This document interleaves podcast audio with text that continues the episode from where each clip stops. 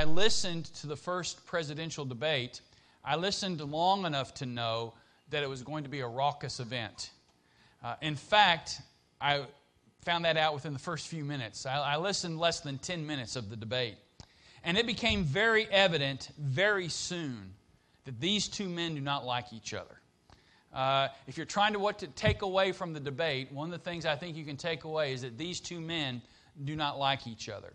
And so if you did watch it, or if you've seen previews of it, or if you've heard snippet from it, uh, snippets from it, uh, or, or whatever, I want you to take the tension and feelings that were on display this past Tuesday evening.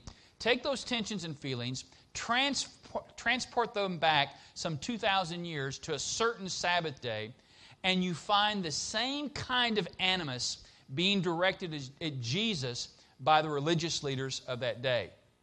In fact, the hatred of the Christ of the Scriptures is still proudly displayed today. Uh, the, uh, not just our culture, but, but cultures all around the world, kingdoms and citizens of this world, they loathe Jesus. And that hatred of Him is manifested upon those who identify with Him. Persecution is not going in the downward direction. Persecution is increasing all across this world and in many nations around this world as it relates to those who claim to be followers of Jesus Christ. The world does not like God. They do not like God. They do not like His Word. They don't like Christians. And let's be honest, many times, I don't know about you, but I struggle to like them. I struggle to like those who promote things that are clearly against Scripture, what the Scripture has to teach. It's hard for me to like those who uh, defame and mock Christ and defame and mock those who believe Him. It's hard for me to have passion and compassion on those who persecute our brothers and sisters in Christ. It's hard. I can remember one particular instance one time when Uh, I was at the gym, and and uh, uh, a certain person's face came on the screen as I was uh, on the treadmill, and my running, my heartbeat went up. Uh, and it wasn't because of the running.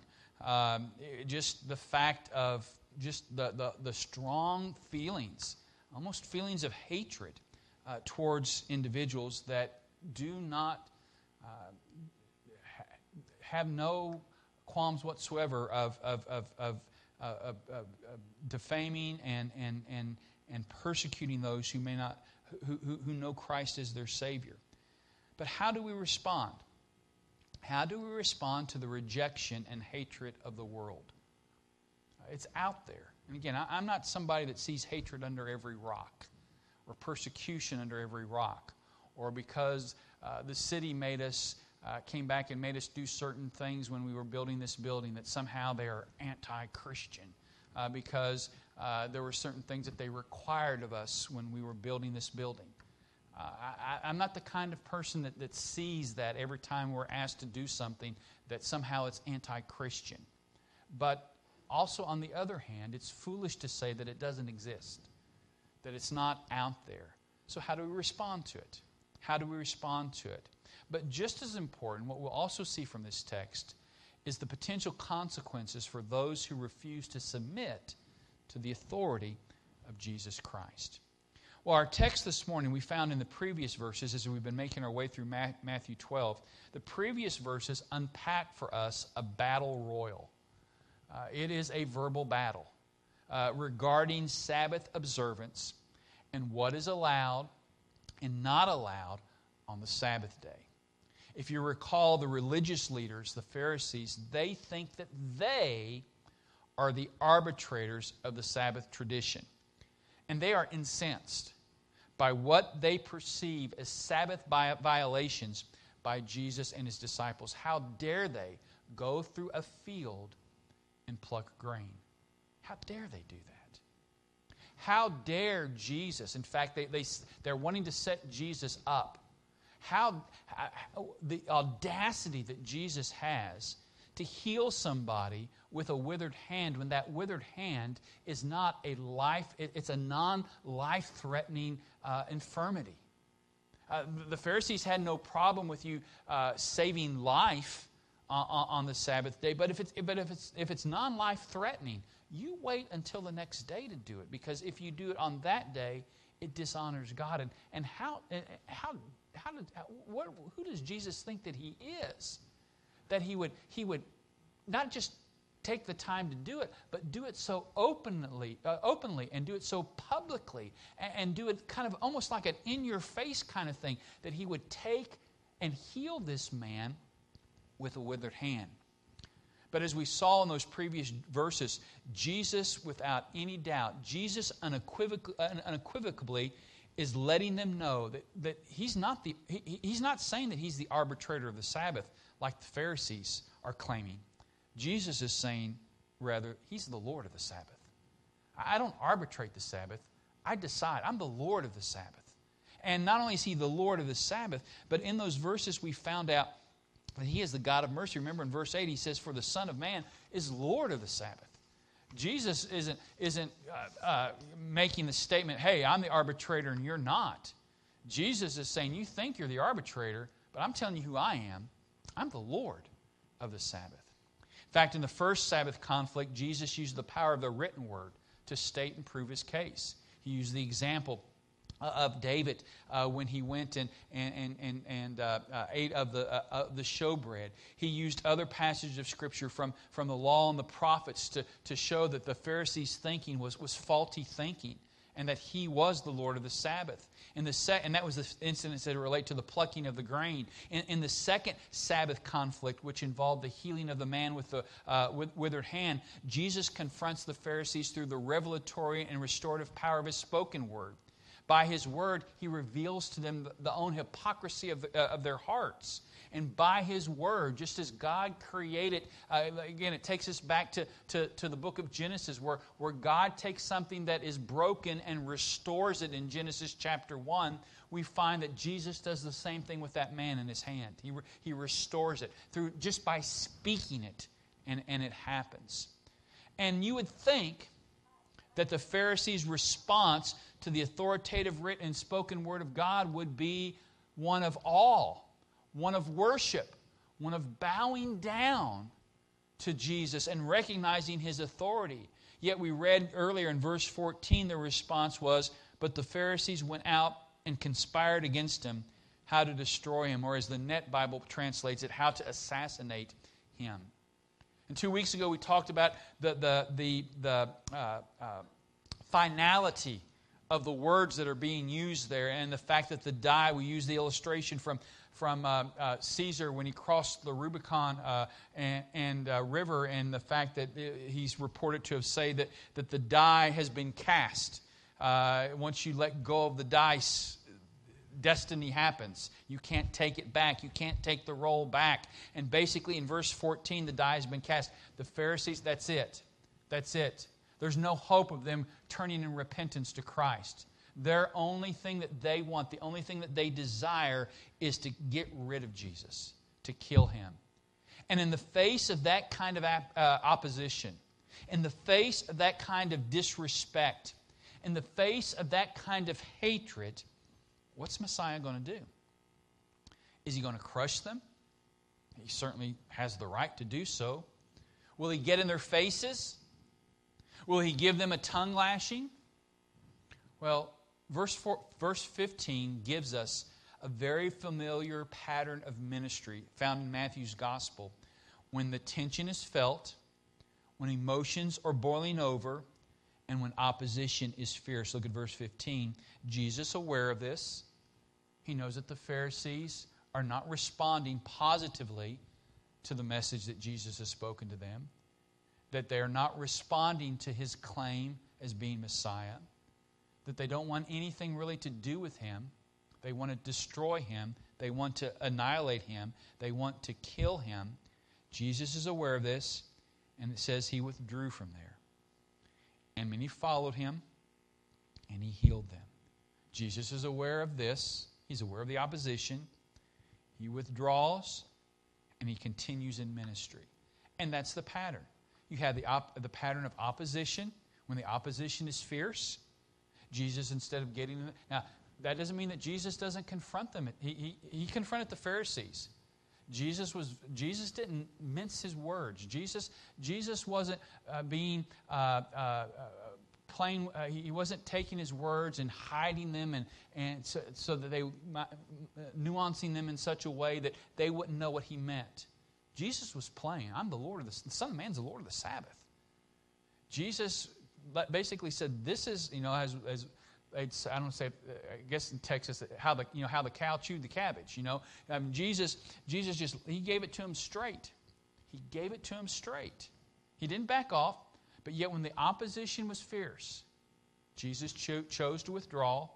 But he continues his ministry. We see that in the Apostle Paul's life as well. When you read the book of Acts, Paul goes to a city. He begins gospel ministry. He faces fier- fierce opposition, and the majority of the time, he leaves. And he leaves. And he leaves and he goes to another city and starts ministry there. And then in some of those cities, he f- he faces fierce opposition and he'll withdraw. Now, not all the time, but a lot of times we see he withdraws. He leaves. He goes to another city and continues ministry there. So we see this pattern. And then in verse sixteen, Jesus gives this strange order.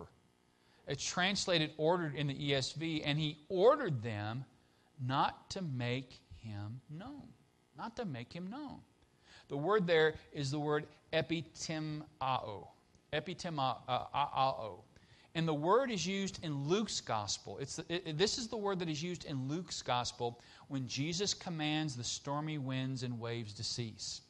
When he's out on the boat and and and, and the waves are, are, are just billowing and, and the wind is just blowing, and the boat looks like it's going to sink, and Jesus comes and he commands the winds and the waves to cease. This is the word here.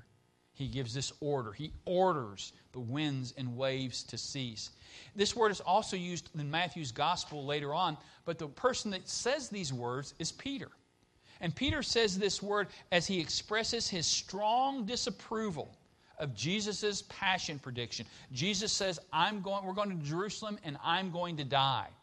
And Peter says, "Uh-uh, uh-uh." And, and, and Jesus, and this is where Peter comes, and he and he and he takes he takes Jesus, and he takes him aside to rebuke him. He takes him aside to rebuke him. Peter is going is rebuking Jesus for Jesus saying that they're going to Jerusalem and that he's going to die. And Peter rebukes him. And again, this is where you find where Jesus makes this statement, you know, "Get thee behind me, Satan," uh, in, in doing that. You, you don't understand, you don't perceive the things of God. So why does Jesus give them this command not to make him known? Is it a command out of fear? Is Jesus afraid that if these people that are being healed make it known that somehow the Pharisees are going to find out where Jesus is at? And as he knows that they're getting ready to, they're, they're wanting to assassinate him, they're wanting to kill him, they're wanting to destroy him. And so Jesus wants to keep his, his identity and his location uh, safe. It, it, it, is Jesus afraid? Is, is he running scared? Is this order in keeping with the one who claims to be the Lord of the Sabbath? Why this strange order? Don't make me known. Don't let anybody know who did this? Who's behind this? Well, verse seventeen states the reason for the actions of verse fifteen and sixteen. Verse fifteen, Jesus is aware of the opposition. We're not, we're not told how he's aware, but he becomes aware of it. He's aware of the opposition, that the Pharisees are out to kill him. He withdraws himself, he moves on, but he continues ministry. Many followed him, and he healed them all. In verse sixteen, he gives them the order, "You don't make this known." So why? What's the reasoning behind it? And this is what Matthew tells us. This was to fulfill what was spoken by the prophet of Isaiah. So why does Jesus withdraw? I mean, when Jesus faces the opposition, why does he withdraw? Why does he continue ministry? Why does he make this not to make them known? Because in doing so, he is fulfilling messianic prophecy. Jesus' measured response to opposition and the extreme hatred that is against him provides another proof of his, of his divinity and his identity as Israel's Messiah. Most people are looking for a Messiah that takes no prisoners. They're looking for a Messiah that's kind of like Peter when the, the mob comes to take Jesus and you get out your sword and you start swinging. And whatever you hit, you hit. You stand toe to toe. You stand eyeball to eyeball. You're ready. I mean, if if if you, you're not, you're, you're getting ready to throw the first punch. You're getting ready. You're going to mix it up. That's the kind of Messiah that they're looking for. And and yet Jesus, when he faces this opposition, instead of standing up straight and throwing back his shoulders and, you know, giving them the crazy eyes, Jesus instead withdraws. He withdraws. Verses seventeen through twenty-one is commentary by Matthew. Again, we're told in the in the earlier section what Jesus did, and now Matthew is letting us know the reasoning behind it. Why did Jesus behave this way? Why is Jesus acting in this manner? And he's acting in this manner to prove his messiahship. This is commentary by Matthew. And the passage that he chooses is from Isaiah forty-two, verses one through four, which is the first servant song of Isaiah. Within that section of Isaiah, if my memory serves me correct, there's seven, seven servant songs. And these servant songs talk about the coming Messiah. And forty-two, one through four are part of the first servant song uh, that Isaiah talks about in explaining to Israel who Messiah is and what Messiah is like. And Matthew says, look here. Jesus did what he did to show you by his actions, in the face of opposition, in the face of extreme hatred, Jesus is responding this way because by responding this way, he is fulfilling messianic prophecy. He is showing you the ministry of Messiah, and he's demonstrating his messiahship. So, what does verses eighteen through twenty-one, which is Isaiah forty-two, one through four, what do these verses teach us about Jesus, and how do they help us when we face this kind of opposition, whether it's at work, whether it's from our family? Uh, if you've gotten, if you got the latest, I think I've already, I mentioned this maybe two weeks ago. If you if you've gotten the latest uh, uh, Voice of the Martyrs magazine, the lead article says the title of the lead article is this: When enemy is uh, when family when family is the enemy, when family is the enemy. And so, what, what what what do you do? How do you handle it? Well, first of all, we find from verse eighteen, Messiah, though opposed. So there's this first, uh, we, we, and we're kind of these verses kind of take it. We find the opposition, we find the withdrawal, we find the continued ministry. Though opposed by men, was approved by God. Look at verse eighteen. Behold, my servant, whom I have chosen, my beloved, with whom my soul is well pleased. I will put my spirit upon him, and he will pro- proclaim justice to the Gentiles. Now, now think about the previous section. Think about the hatred. Think about the hostility. Think about, again, verse fourteen, where you ha- when the die is cast, and, and, and, and you have the final rejection of Jesus. Now, they haven't put him on the cross yet, but that's, that's just, that's going to happen. They, they've, there's no turning back for these Pharisees. He's, he's a dead man walking. We're going to, we're going to do whatever we've got to do. There's no hope. We're, we're not going to him. We're rejecting him. We're rejecting his message. He's a dead man walking. We're going to find a way to kill him. Now think about all of that. And in the face of that kind of rejection, rejection, by the way, rejection, by the way, that came from those he came to save, John one.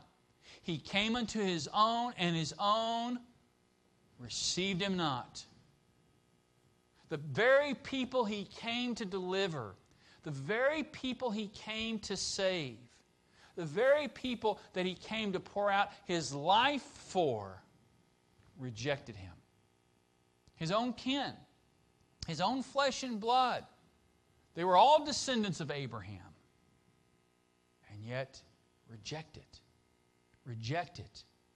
How does he continue moving forward? He's God. He's also man. How does he continue moving forward? And, and I think part of what this verse is teaching is how he continues moving forward is this fact that Jesus' identity is grounded in God's approval and not in whether or not he's rejected or liked by people. But Jesus' identity is grounded in God's approval of him and not in whether or not he's rejected by people. Verses, verse eighteen is, is, makes it crystal clear that God's approval of Jesus is certain. It's certain. For the prophecy, look, there's three things that the prophecy that, that he uses shows us about Jesus. It shows, first of all, that Jesus is the elected servant slash son chosen by the Father. He says, "Behold my servant." And the word is pas, which can also be translated son or, or uh, pais. Either, some people pronounce it one way or the other. It can also be translated son. It's not the normal word that's used for son, but it, it, it can be used for son. Uh, it says, "Behold my servant," or "my son, whom I have chosen." Jesus is the elect servant or son chosen by the Father. And Jesus, he knows that. At the, at the, at the tender age of twelve, when his, his mother, uh, Mary and, and, and, and, and Joseph come and, and say, "We've been wor- where have you been these last couple days? We've been worried about you. you. You've worried us." And Jesus says, "Don't you know I, I've got to be about my Father's business? I've got to be about my Father's business." And he wasn't being disrespectful to his, to, to, to, to Joseph and to, and to his mother. He wasn't being disrespectful to them. But Jesus knew who he was. He knew his, that his identity was grounded in God. His identity was grounded in the fact that, that God had... He, he, he certainly is God. He's God the Son. But he's, he's also a human being. And he, he was the elected servant, son, chosen by the Father to reveal the Father. And, and we could spend a lot of time developing that. We don't have the time to do so. But but but the first, he, he knows that. He belonged to God. He belongs to the Father. He's been put on the earth to perform a certain task, and he knows that, that, his, that, that, that God is the one who's in control of his life. But not only that, he's the beloved one delighted by the Father. He says, "My beloved," or the, the Greek text literally, "my beloved one, my beloved one, with whom my soul is well pleased." He's the beloved one delighted by the Father. God delights in him. You hear it at, at, at his baptism, where, where the heavens literally are, or the skies literally torn like a curtain. That, that's the word picture there. And the, the Spirit of God descends like a dove upon him, and a voice is heard out of the heavens that says, "This is my beloved Son, in whom I'm well pleased." John three sixteen, "For God so loved the world that he gave his monogenes," his, his, his one-of-a-kind, his unique, his only begotten Son, "that whoever believes in him should not perish, but have everlasting life." He, he recognizes that he is the beloved one, delighted by the Father. But also the text tells us that he's the anointed proclaimer of the Father's message. "I will put my Spirit upon him." The Spirit of God will be upon him, and he will proclaim this message, justice to the Gentiles, or to the nations. You could also trans- some translations have "nations" there, and it, it can be either way. But, but justice to the nations, in other words, that, that salvation and acceptability before God is available to all. I know uh, uh, Alexis mentioned uh, the Lance's uh, prayer letter, and, and in that prayer letter that month, they talk about Uh, some of the things at the end of the prayer letter. They talk about, you know, some of the issues and stuff that's going on here in the States. And he talked about a sign that he saw on an Indian church that said, you know, in the Bible there are no, in the, in the Bible you don't find any white churches, black churches, uh, uh, red churches, yellow churches, but you do find churches that have been bought by the blood of Jesus Christ. And then he, the last statement was, "Jesus didn't come to save skins. He came to save souls." He didn't come to save skins. He came to save souls. And, and, and that's the justice. That's the hope there that he, that he, that he talks about. And, and, and, and, and as you look at that, notice that, that, that God's approval of, of, of Jesus, notice the presence of the Trinity. You have the Father there. You have the Spirit there. You have the Son there. All in harmony. All together. And, and, and this is where Our identity needs to be grounded. We've, Paul tells us that we have been accepted in the beloved. Now, I like being accepted by people. I like pe- I'd rather have people like me than not like me. But I've been accepted by God, and, and if I'm seeking out, if they don't like me because I'm a jerk, that, that that's one thing. But if they don't like me just because they don't like me, or if they don't like me because I, I, I, I want my, my relationship with God, that's okay. I wasn't put on this earth so everybody would like me. I have been accepted by God in Jesus Christ. And that's where our identity has to lie. I don't, I, I, I'm not to live on this earth to be a people pleaser. And I'm not to live on this earth in fear of man. I'm to live on this earth recognizing that God, just as Christ was the elected servant son, you and I as believers have been elected by God. And we are to serve Him. He delights in us. He delights in us. And, and the Spirit of God indwells us. And we're to proclaim the Father's message of reconciliation to all the nations, to all peoples. That it doesn't matter the color of your skin. It doesn't matter how much money you've got in the bank. It doesn't matter how good you've been. It doesn't matter how bad you've been. Both need salvation. Both need deliverance in Jesus Christ. The second truth is this: that the withdrawal of Jesus fits the work of Messiah. Look at verse nineteen. He will not quarrel or cry aloud, nor will anyone hear his voice in the streets. A bruised reed he will not break, and a smoldering wick he will not quench. We see in verse nineteen that the work of Messiah is not arrogant, it's not brash, it's not harsh, it's not quarrelsome. That's the he's not going. You, you would never see Jesus on a street corner arguing with somebody about the gospel. He's not going to be there. You just don't know what you're talking about, you idiot. Now, there's times Jesus will confront him. Have you not read? Have you not read? Have you not read? Do you not know? He'll expose the hypocrisy of their hearts. He'll shoot straight with his words. But he doesn't quarrel. He's not argumentative.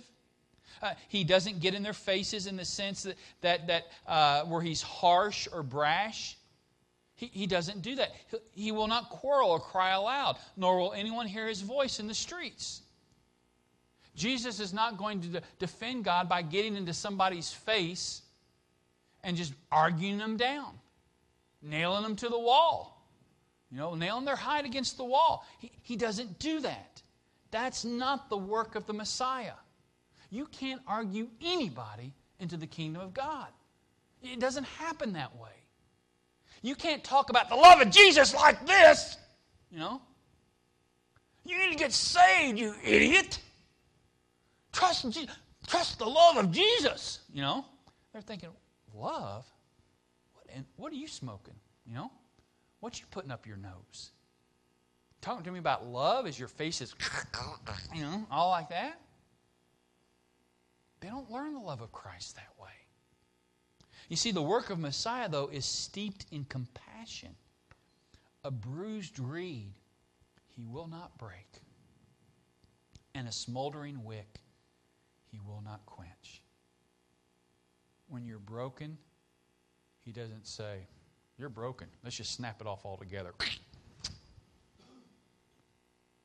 Every time I read about the, the smoldering wick, you know, when you first blow out a candle, you know, and you kind of see the smoke go up. And sometimes, oh, it was always fun as a kid to do this, you know, you wet your fingers and, you know, do that, and it doesn't burn you, and you think you're pretty cool, you know, because you can, you know, you can touch the fire. You do it with the fire, you know, when, when it's still burning.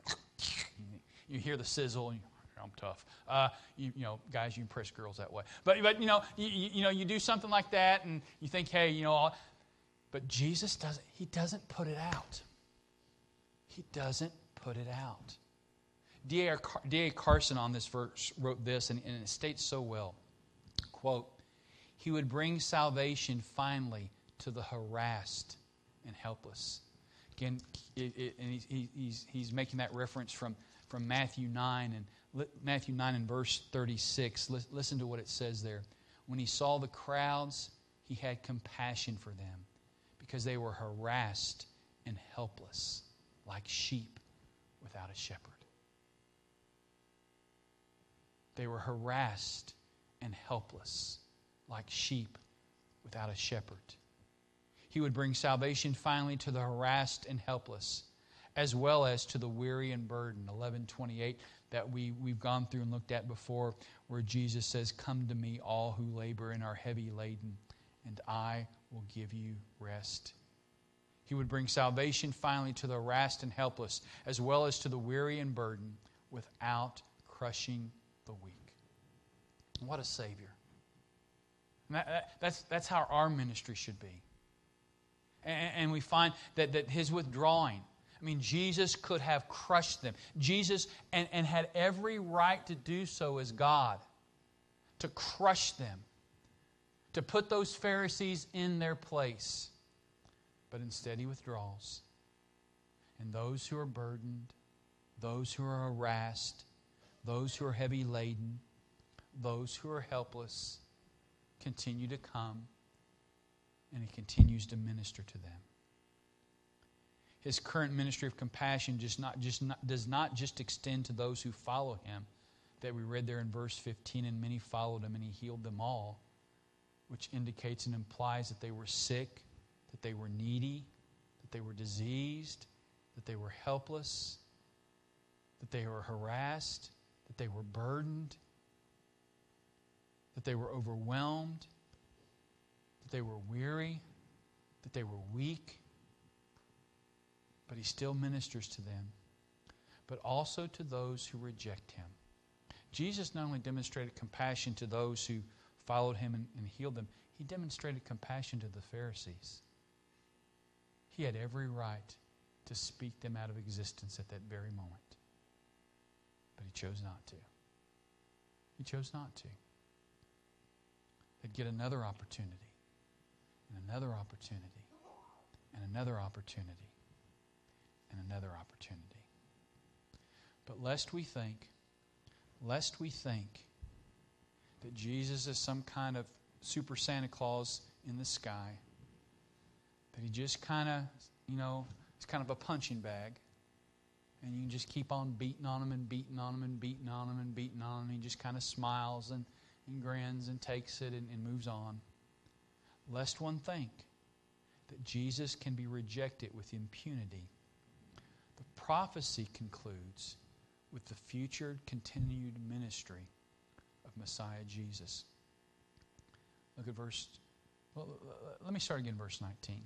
He'll not quarrel or cry aloud, nor will anyone hear His voice in the streets.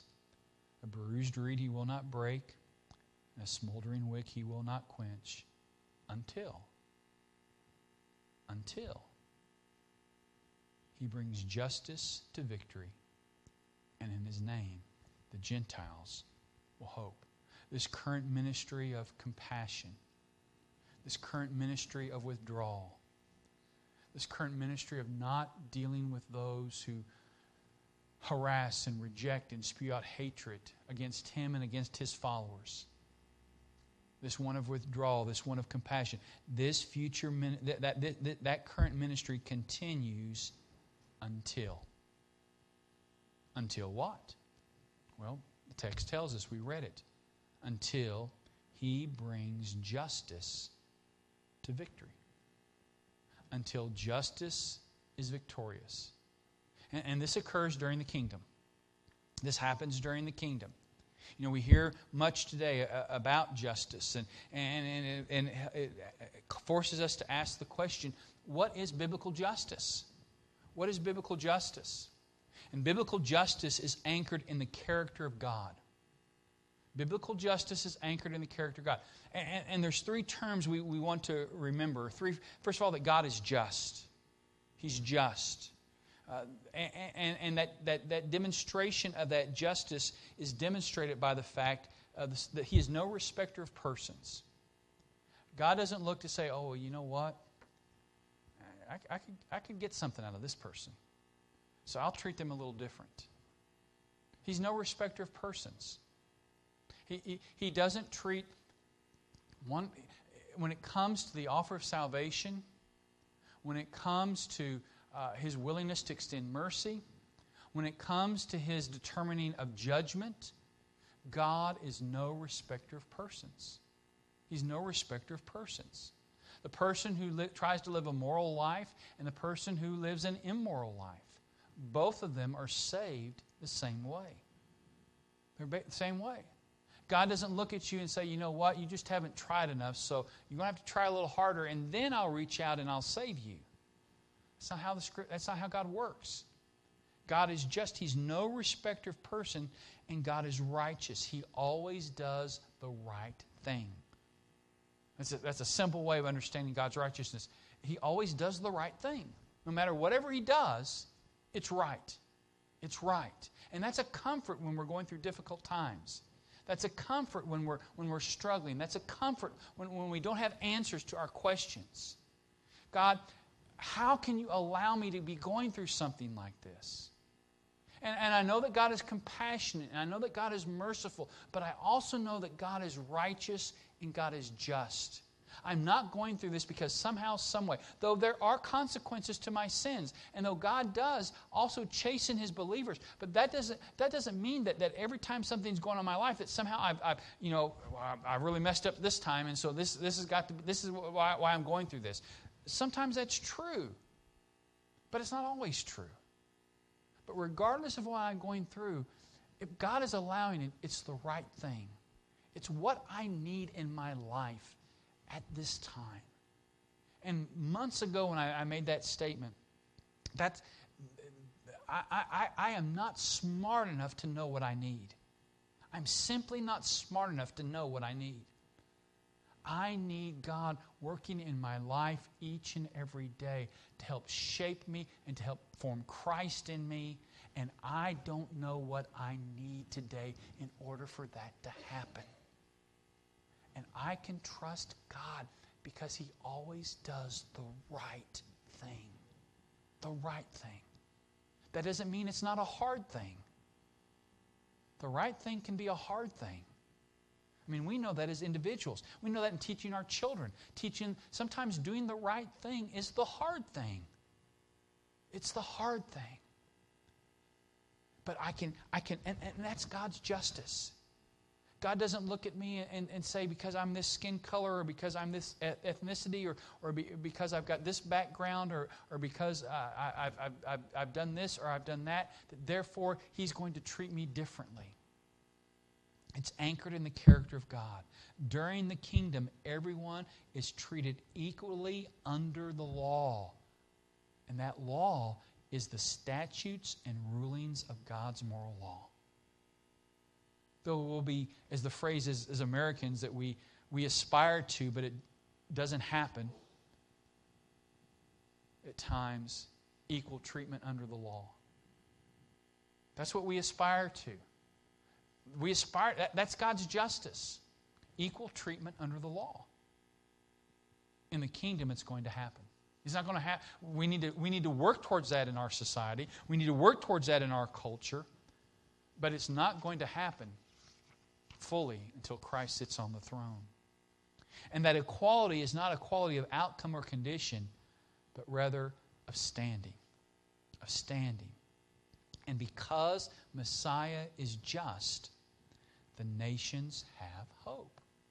Why? Because I don't have to be a Jew in order to be accepted by God. I don't have to be a descendant of Abraham in order to be part of God's people. I don't have to be Jewish in order to reap the benefits of God's covenants. I don't have to be. Now, there are certain covenants that are particularly for the nation of Israel, but all that covenant spillover, there's a lot of covenant spillover for the Gentiles as well. And that's why we hope in it. We hope in the fact that, that, that God, God says, this is the way you come to me. That no man can come to the Father except through Jesus Christ. That gives me hope. That gives me hope. I don't have to do my, I, I don't have to try and try and try and try and cross my fingers and hope that's good enough for God to accept me. I, I don't have to to to uh, join a church, though church membership's important. I, I don't have to, to to do this, or all I have to do is is recognize my need of Christ and and recognize the fact that I'm helpless and that I'm hopeless. And that I am at enmity against God. Because if I'm not willing to come to God God's way, I'm opposed to Him. And when I recognize that my hope, as we sing the old hymn, my hope is built on nothing less than Jesus' blood and righteousness. Listen, I came to Christ the same way that you did. There's not a white way. There's not a black way. There's not a rich way. There's not a poor way. There's not a Baptist way. There's not a, a, a Protestant way. There's one way. And that way is through the blood, through the life and death and blood of, of Jesus Christ, by His death, by His burial, by His resurrection. That's how we gain access to the Father. That's how we are made acceptable to God. That simple way. The way that I, that simple way that, that a boy almost that was almost eight years old, putting his faith and trust in Jesus Christ. And some of you were adults when you came to Christ. But we came to Christ the same way. Because with God, there is no respecter of persons. Murderers can come to Christ. People who kill Christians, the most the most um, um, rampant Islamist that wants to kill Christians and has can come to Christ.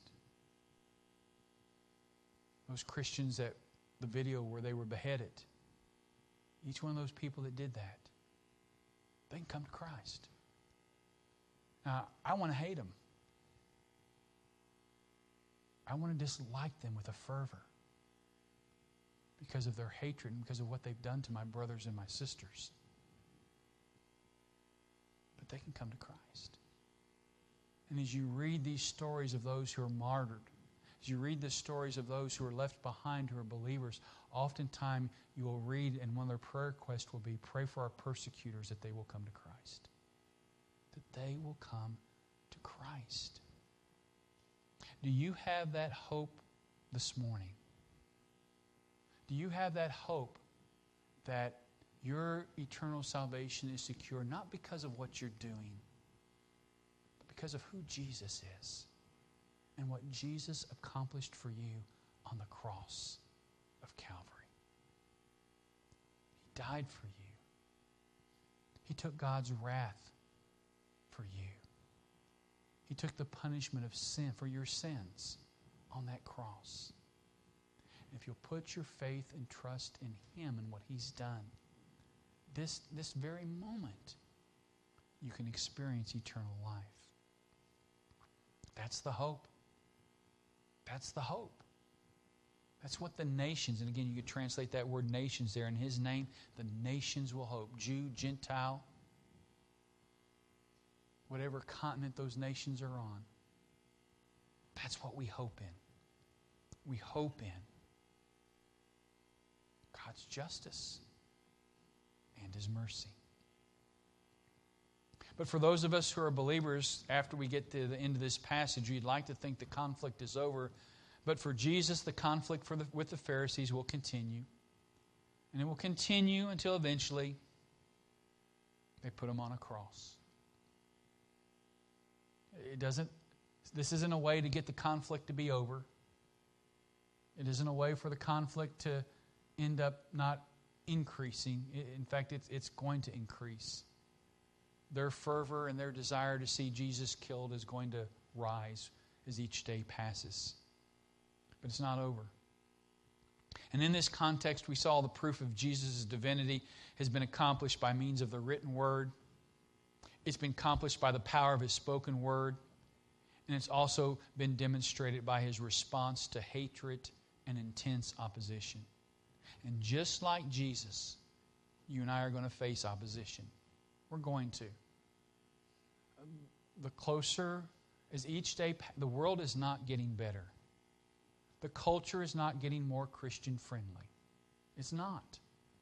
Now, I, I hope it does, but my hope is not in anything that comes out of Washington, D C I don't care who becomes president or who's in the White House or who sits on the Supreme Court. It, it, it, it, depending upon the individual, it might, it might keep things at bay for a little bit.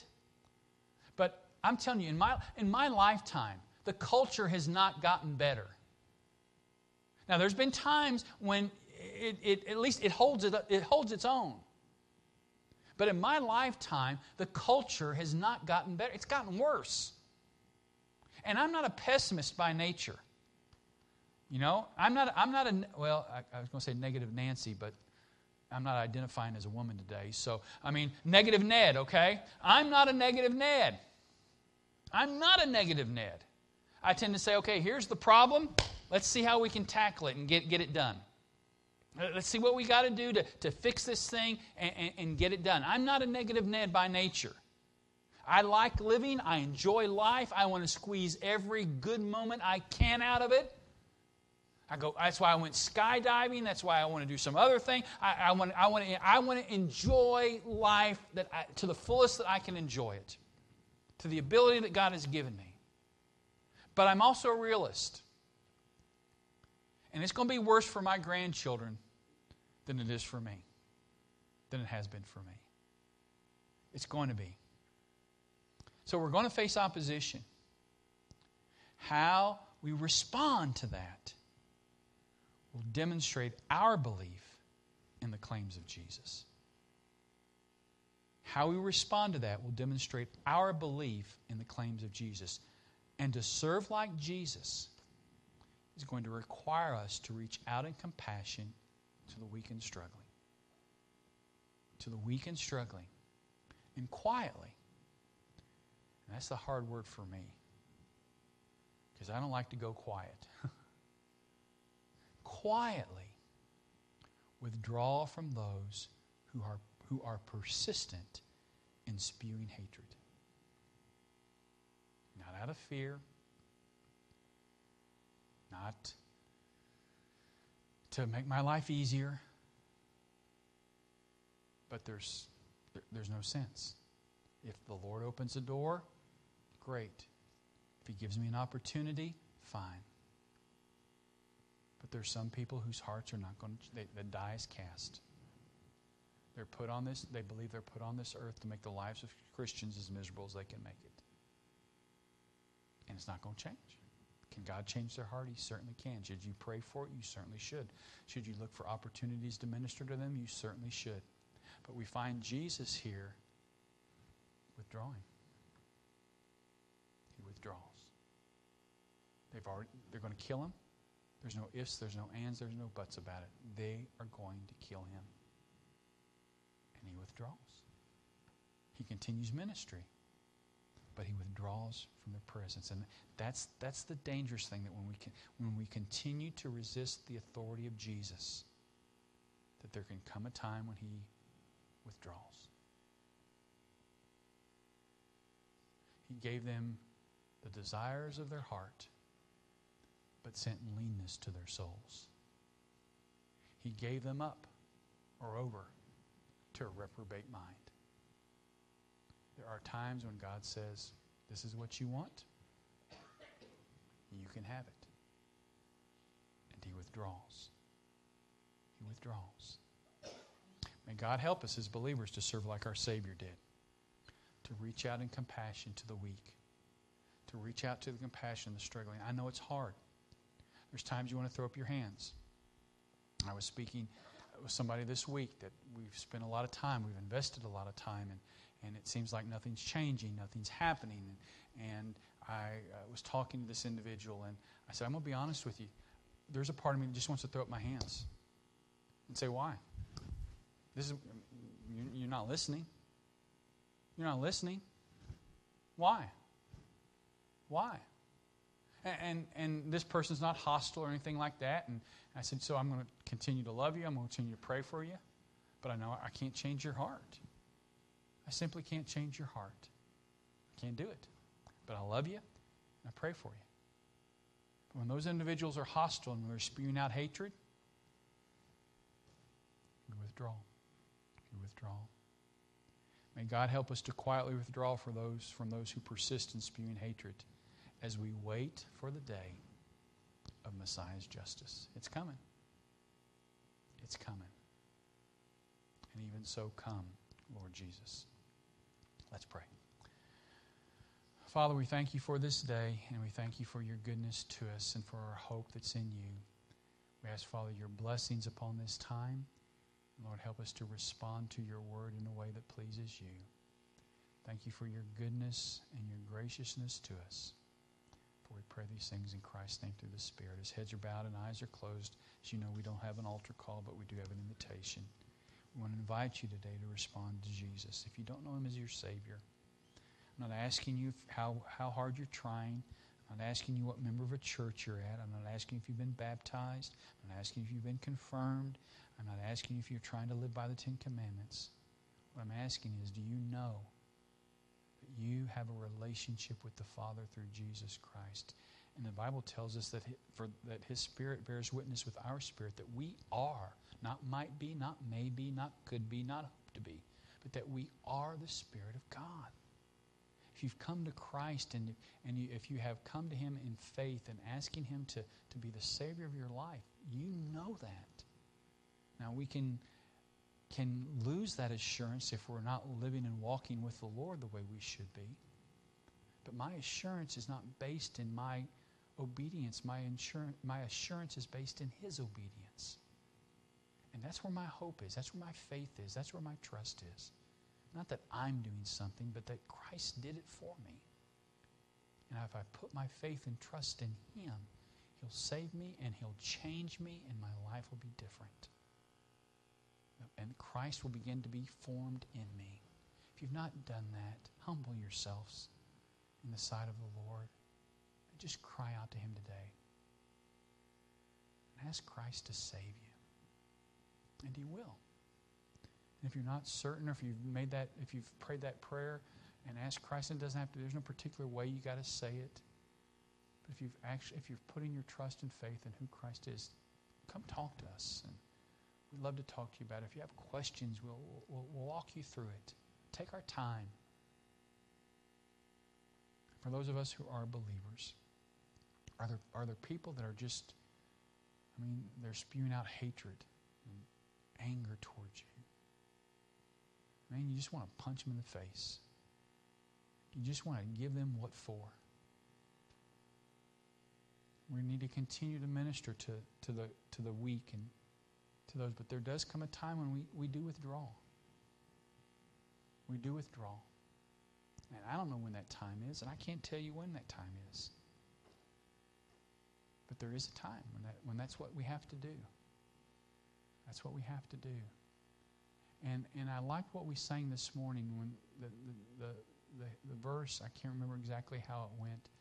Basically the idea that when we're going through trials and we're going through difficulties, help us to, to see that we're going to get through this.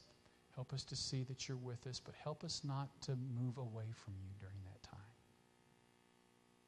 You know what your need is this morning. We're going to ask you to, to take the time to to uh, deal with the Lord with that as we go to the Lord in a time of silence.